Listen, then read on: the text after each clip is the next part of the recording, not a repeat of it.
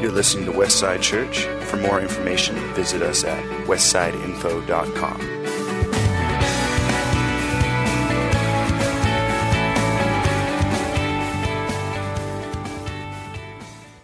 I never, I didn't know my dad uh, growing up in Santa Barbara, California, with my two older sisters. My mom was a welfare mom, and she passed away when I was five years old. And we were, uh, my sisters and I were passed around as part of the uh, wards of the court and uh, wards of the state of California. And uh, we went to some foster homes, uh, quite a few actually, including both sets of grandparents, which eventually said no, closed the door on us, and um, a couple of the foster homes were really great, and, and a couple of them were, were not so great. And uh, I don't want to overstate what happened, but uh, probably if it was today, uh, Child Protective Services would have definitely been called. And so that's, that's the first part of my life. And then just before I turned eight years old, moved in with a family. Uh, he was a pastor. My dad was a pastor of a little church in Santa Barbara, Hope Bible Church and my mom, and they had five kids of their own. Took my two sisters and me in, and so with eight kids, that's my family to this day. And so I'm so grateful to God for a second uh, chance in life. And uh, not long after moving in with them, I received Jesus as my Savior. Uh, I heard about him, and I, as much as an eight year old could follow Jesus, I walked down that aisle. Two weeks from today, it'll be 55 years man, time flies when, you're having fun. Um, but I've never once regretted giving my life to Jesus. I knew that I knew that I knew that I wanted to follow him. I got baptized soon after. And uh, we were involved. Uh, Terry was my high school sweetheart. Uh, our parents were actually best friends. I never would have met her if that hadn't happened to me. And uh, our moms are still best friends uh, to this day. And uh, so through high school, served served the Lord and went in the army and, and didn't do so well. So I regret that. I wish that I had done better. I never denied Jesus, but I certainly didn't live for him, and my light was not shining. We got married soon after. We've been married for uh, almost 43 years now, and uh, have two children, and they're married. We now have four and seven grandchildren. Uh, both of our kids, all of our kids, are serving the Lord. And I just want to tell you that it's worth it to follow Jesus. It, it, you'll never regret it. You'll never give it give uh, uh, regret the decision you made. Uh, you'll never uh, give up when you truly follow Him and trust Him to be uh, your strength. And and I want to encourage you. I, I felt the Lord say during worship that some of you walked into this room. God's here, and you were here. And during the worship time, you went like this. Now, it doesn't mean that you became a Christian for the first time, although some of you may have trusted Him with your life just now. But many of you came in discouraged, kind of going your own way, just, just this way, and then you say, God, listen, I surrender. Once again, I bow my knee.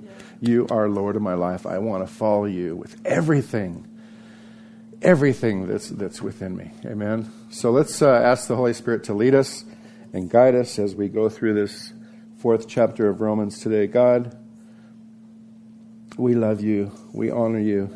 We don't think we're it. We know we're part of it, but we're not it. You are it. God, we thank you for the privilege of being your children. We thank you that you reached out to us before we ever knew who you were. God, we thank you and praise you for every good gift. Lord, I pray that as your word says, your Holy Spirit would lead us and guide us into truth this morning. We can't understand your word without your power, without your presence working in us. Lord, we trust you now in Jesus' name. Amen. Romans chapter 4. There's quite a bit of reading today, but I've, I've settled this in my heart.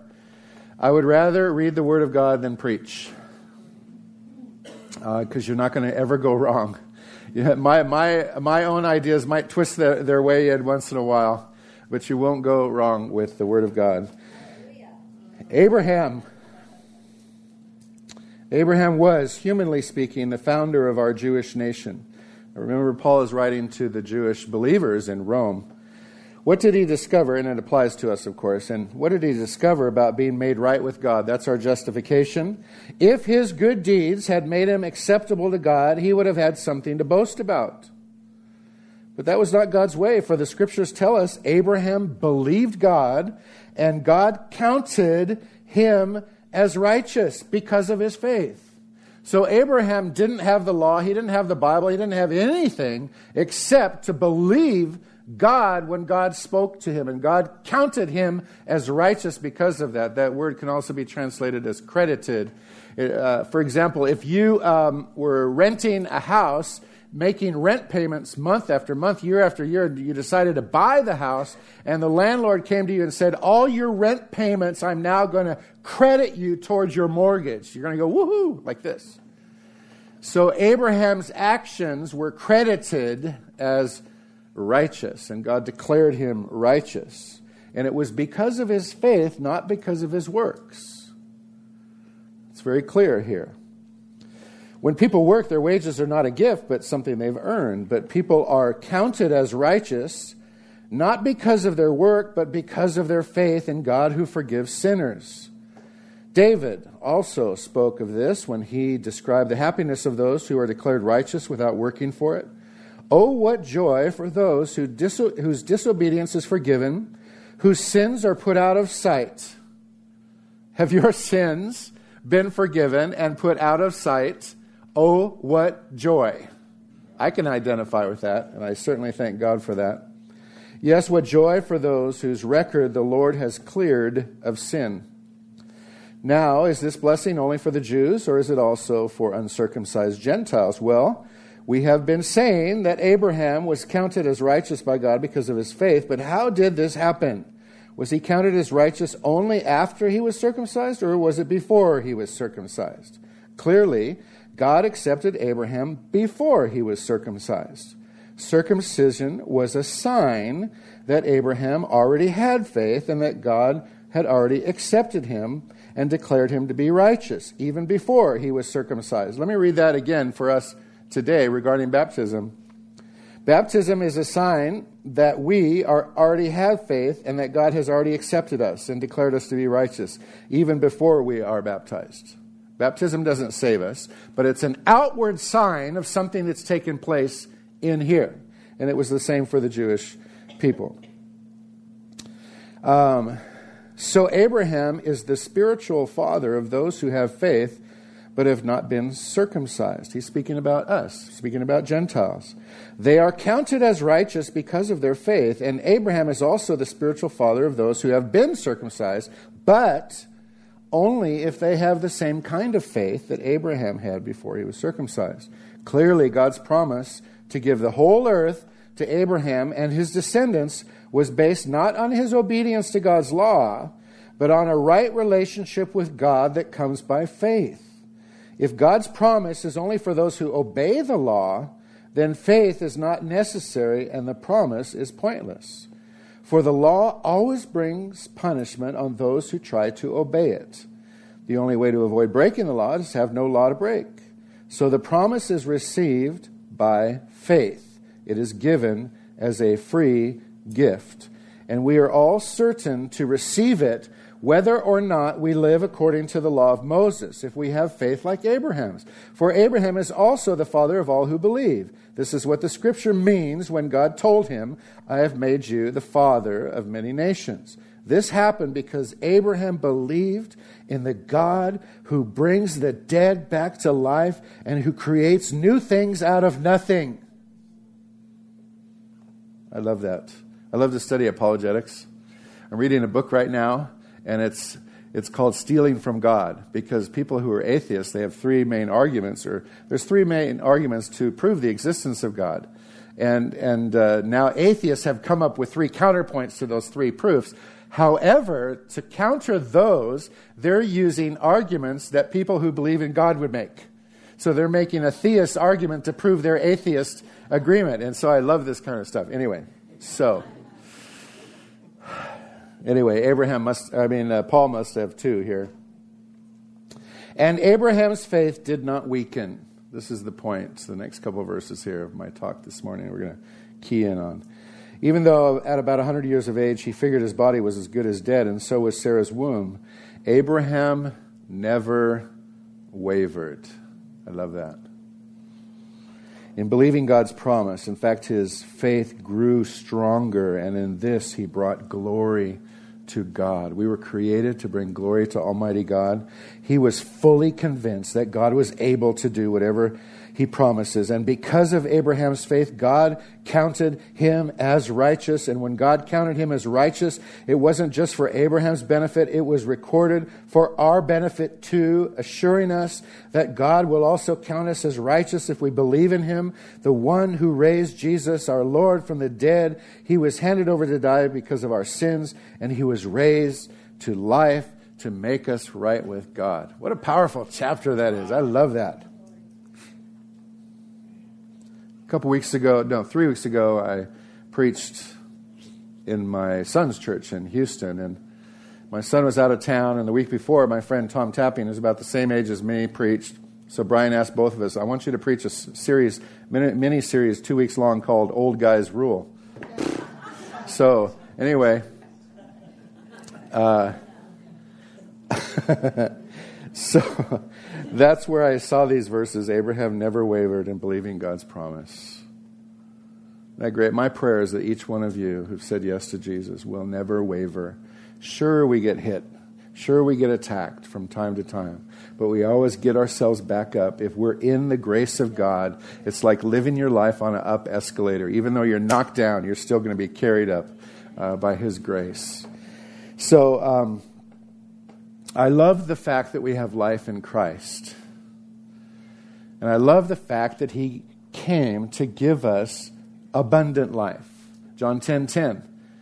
Jesus said the thief comes to steal, kill and destroy. He's speaking about false teachers there. He said, "But I came that you might have life and that, that you might have it more abundantly or real life, authentic life."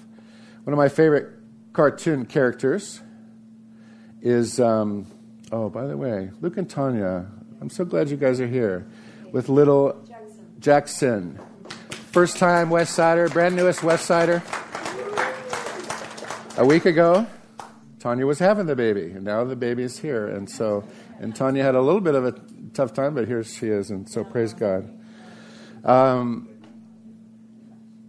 Charlie Brown, my favorite cartoon. Okay, you guys, some of you guys know this. We're going to go through, we're going to read a Sunday comic strip here, okay? Charlie Brown and Lucy are walking along, and Lucy says, I can't think of that word. There's one certain word that describes your personality, Charlie Brown, but I just can't think of what it is. Charlie Brown goes, blah. That's what he always says, blah, like this.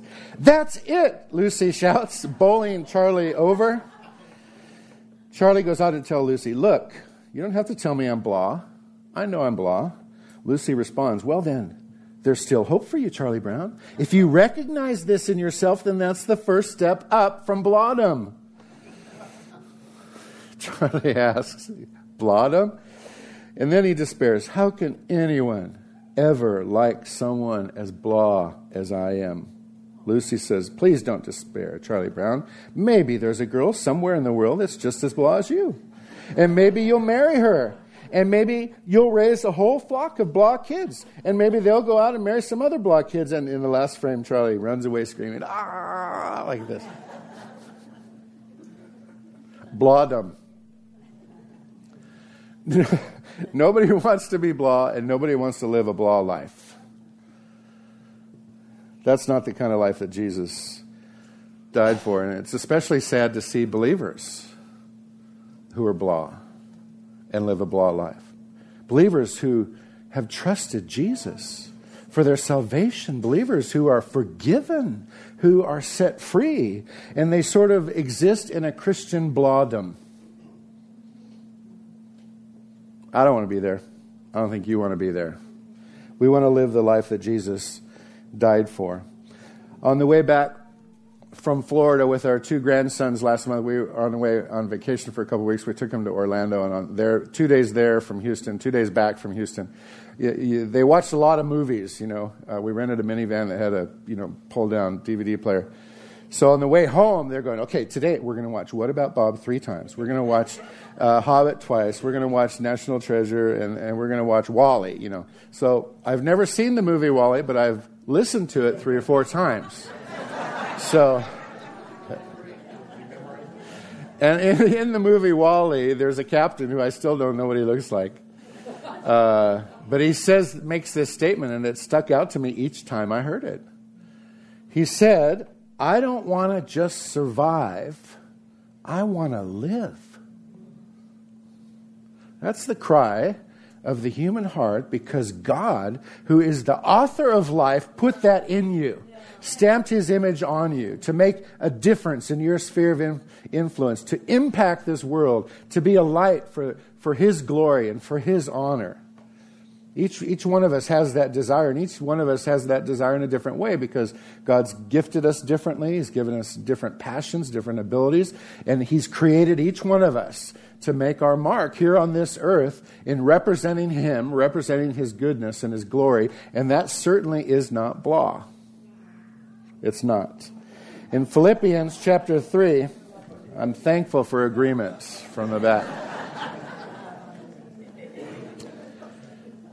I've, I've told Terry that I'd love this on my tombstone someday, but when I found out that it takes $7.50 or whatever to carve each letter, it probably would be too expensive. This is out of Philippians chapter 3. Paul says this at the, uh, near the end of his life. He's, he's in jail and he's going to die pretty soon. And ultimately, they cut his head off. And here's what he, he says in Philippians chapter 3 I once thought these things were valuable but now I consider them worthless because of what Christ has done. He's talking about his, his uh, pedigree, his background. If he was alive today, he'd probably have three or four doctorate degrees. Uh, he, he knew what he was talking about, but he said, That is meaningless compared to what Jesus has done for me. And that's the gospel. That's the good news that Jesus came out of eternity into time and space, lived a perfect, sinless life, then died as the perfect sacrifice for us, for you, for me. And then, as he was buried and rose again on the third day, and now he's coming back for us, this is the good news that we can be made right with God because of what Jesus has done. Stay tuned next week, chapter 5. Yet, therefore, since we have been made right with God and in God's sight by faith, we have peace with God because of what Jesus Christ our Lord has done for us. That's coming up next week. Yes, everything else is worthless when compared with the infinite value of knowing Christ Jesus my Lord. For his sake, I have discarded everything else, counting it all as garbage, so that I could gain Christ and become one with him I no longer count on my own righteousness through obeying the law. Rather, I become righteous through faith in Christ. For God's way of making us right with Him depends on faith. I want to know Christ and experience the mighty power that raised Him from the dead. I don't mean to say that I've already achieved these things or that I've already reached perfection, but I press on to possess that perfection for which Christ Jesus first possessed me. No, dear brothers and sisters, I've not achieved it yet. But I focus on this one thing. This is our sermon this morning. I focus on one thing, forgetting the past, looking forward to what lies ahead. I press on to reach the end of the race and receive the heavenly prize for which God, through Christ Jesus, is calling us. Here's a, a question for all of us Can I reach the end of my race and still bring glory and honor to God with my life till my last breath? Can we do that? Can we live like Abraham, who lived a life without wavering? Paul says, I press on. So, how did he do that? Number one, he said, we focus on Jesus the author and finisher of our faith. Now, to focus on Jesus, it takes us, it, requires us to be all in because in our culture, there's a whole lot of distraction. We get bombarded with thousands of images every single day, whether it's on online or on billboards or in magazines or TV or, or whatever it is people walking by with logos on their shirts, and, and you just get all these distractions. There's people constantly vying for our attention, whether it's work or family or, or, or whatever it is. We are really held hostage by distraction. So it's extra effort to focus in on this one thing. Just like Curly said, it's one thing. Focus in on Jesus. So, um, all in is a big deal. I've played a little bit of poker in my life for fun, and when you shove all those fake chips in, they don't really mean anything, but you put them in the middle, you're all in. That means there's no going back. Well, I'm not a very good poker player. Because I know that I can, I can pay my five bucks and get another load of chips right here. Uh, if you know what I mean. So I'm really not all in. It's not, it's not affecting me in any way. What Jesus wants from us is all. All in. Everything in. Everything for Him and for His kingdom. Seek first the kingdom of God and His righteousness. All these things will be added unto you. Here's a, here's a couple of tests to see if you're all in. Take a look at your calendar and take a look at your checkbook. Now, most people under 40 go, go checkbook? I don't know what that is anymore. Well, however you keep record of your finances, go back and see is my time His or is it all about me? Is my money His or is all about me? Are my resources, my strengths, my gifts, my talents, my ability, is it all about me and building up my kingdom or am I living uh, for eternity? Am I living for His glory? Uh, the calendar, Paul says in Ephesians 5, look carefully how you walk, not as unwise, uh, but as wise, making the best use of the time because the days are evil. Are the days evil? Yes. Are they getting more evil all the time? Yes. Do we need to be thrown by news reports and elections and things like that? As believers in Christ, we are here for His glory.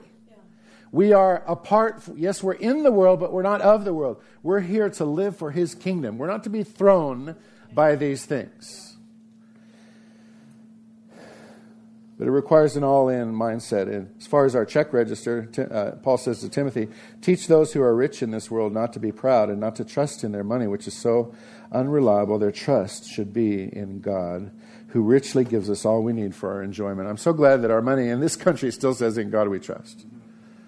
Just to pray, pray with that every time you see that and agree with that.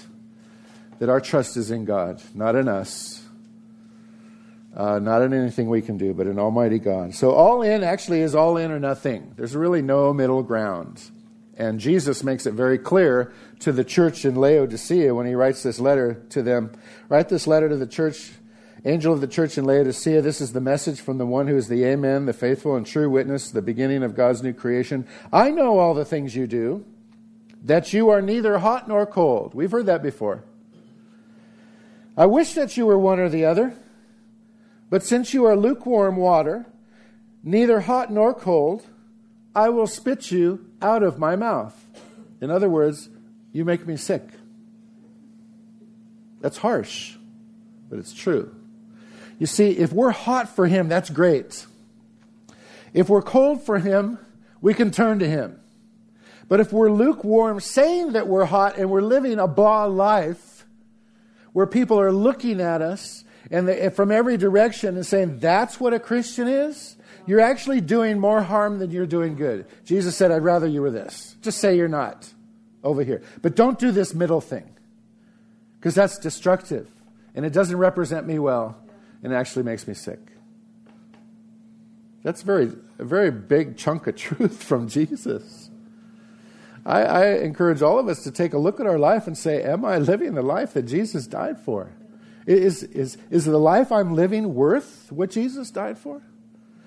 And so that's the question we have here. And Paul says, uh, first of all, he, he said there, uh, we focus on one thing, Jesus. And how do we do that? We don't look back. We don't look backwards.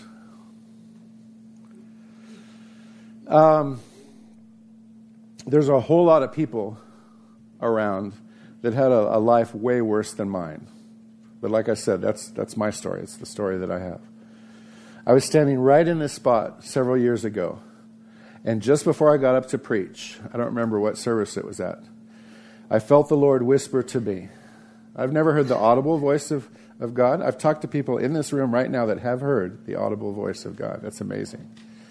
But I just always hear the Lord in my thoughts. And uh, I felt the Lord very clearly say to me, if your mom hadn't died when you were five, and all that happened to you after never took place, what you see before you would not be here.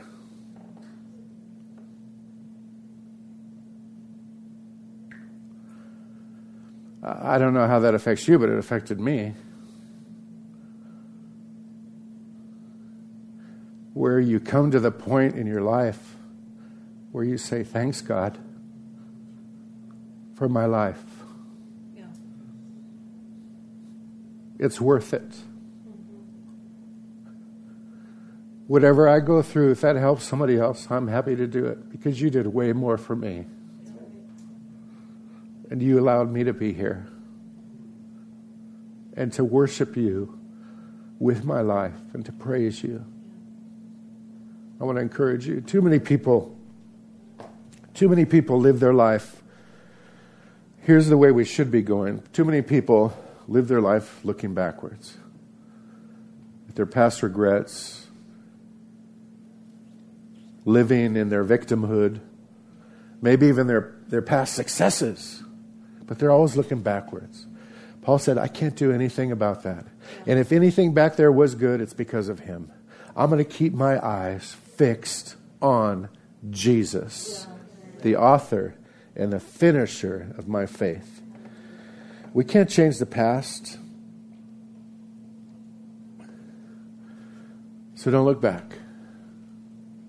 If you mess up and sin, admit it, quit it, and ask Him for the strength to go on. Jesus already paid for that sin anyway. Really, nobody wants to live a blah life. That's not the kind of life that Jesus died for. He came to give us real life. And we keep looking forward, number three. Not looking forward to what the world says The world says this the world says, work as hard as you can for 35 years and then live as selfishly as you can for the last 20. That's not what Jesus died for. It's not what Jesus died for. He died to give us real life. Now, how do we look forward? He tells us two ways. Number one is to press on, persevere. Why do we need to persevere? You know, when I say persevering, I see a windstorm and snow coming and somebody pushing through. Perse- Why do we have to persevere? Because we're going to get hit from time to time. We're going to get knocked down. But we get up and we keep moving. We keep our eyes on Jesus. It might not look like you're gaining ground, but you are. I don't know if you've ever been on a big lake in a small boat, but I always picture where we go to the men's and women's retreats up in Tahoe, and you look out at the window over there at Emerald Bay on the other side, getting a little rowboat with two two horsepower mower, like this, and you're getting out there, and when you're in the middle of the lake, it doesn't look like you're making progress, like this, and the scenery doesn't change much. That's where we are living right now. We started, and we're going to finish. Right now, it seems like not much is happening, but it is. You're making progress. And some days, some of us more than others, the shore is getting a lot closer on the other side. We press on. We do that by guarding our hearts, by keeping our eyes on Jesus. Paul says to Timothy, Timothy, guard what God has entrusted you, entrusted to you. God's given you gifts. Whatever He's given you, kids and a job and a family and background, some successes, some failures, some, some joys, some pain, all those things. God gave that to you. He's entrusted you with a story, and that makes you who you are. And you can reach people that I could never reach. And you can love on people in a way that I never could. But each of us uses our gift to serve others so that God gets the glory. And then number two, he says, uh, First, he says, press on, but he says to reach the end. He's called us to finish the race. Jesus said, It is finished. He did what God had called him to do. I'm not going to give up. We got to tell ourselves, in Jesus, by your strength, oh God, I'm not going to give up. Yes, it's hard. Yes, my mortgage is due on Friday. Yes, my teenager's this. Yes, my friend, sister's this way. And, and all these struggles that we have, my boss signs my paycheck, but it's still, uh, no, wait a minute. Let me get that phrase right. Um, God is my source, but the devil signs my paycheck. Okay, so there you go. That's your boss. So, anyway, that might be where some people are. But we press on to reach the end. Uh, most of you know a couple years ago I ran a marathon, and most of you know that I'm not really cut out to be a marathon runner. I just did it because I'm either stubborn or something. But I finished the race. But you know what? During the 799 miles of training, do you know what kept me going? Was that in my head, I knew that I would be at the starting line because my son and my daughter both said they would train with me and run with me. So, there, on that December cold morning, 22 degrees, in shorts, I had a cap on. It's my winter clothes. And uh, there, that, that was what I looked forward to.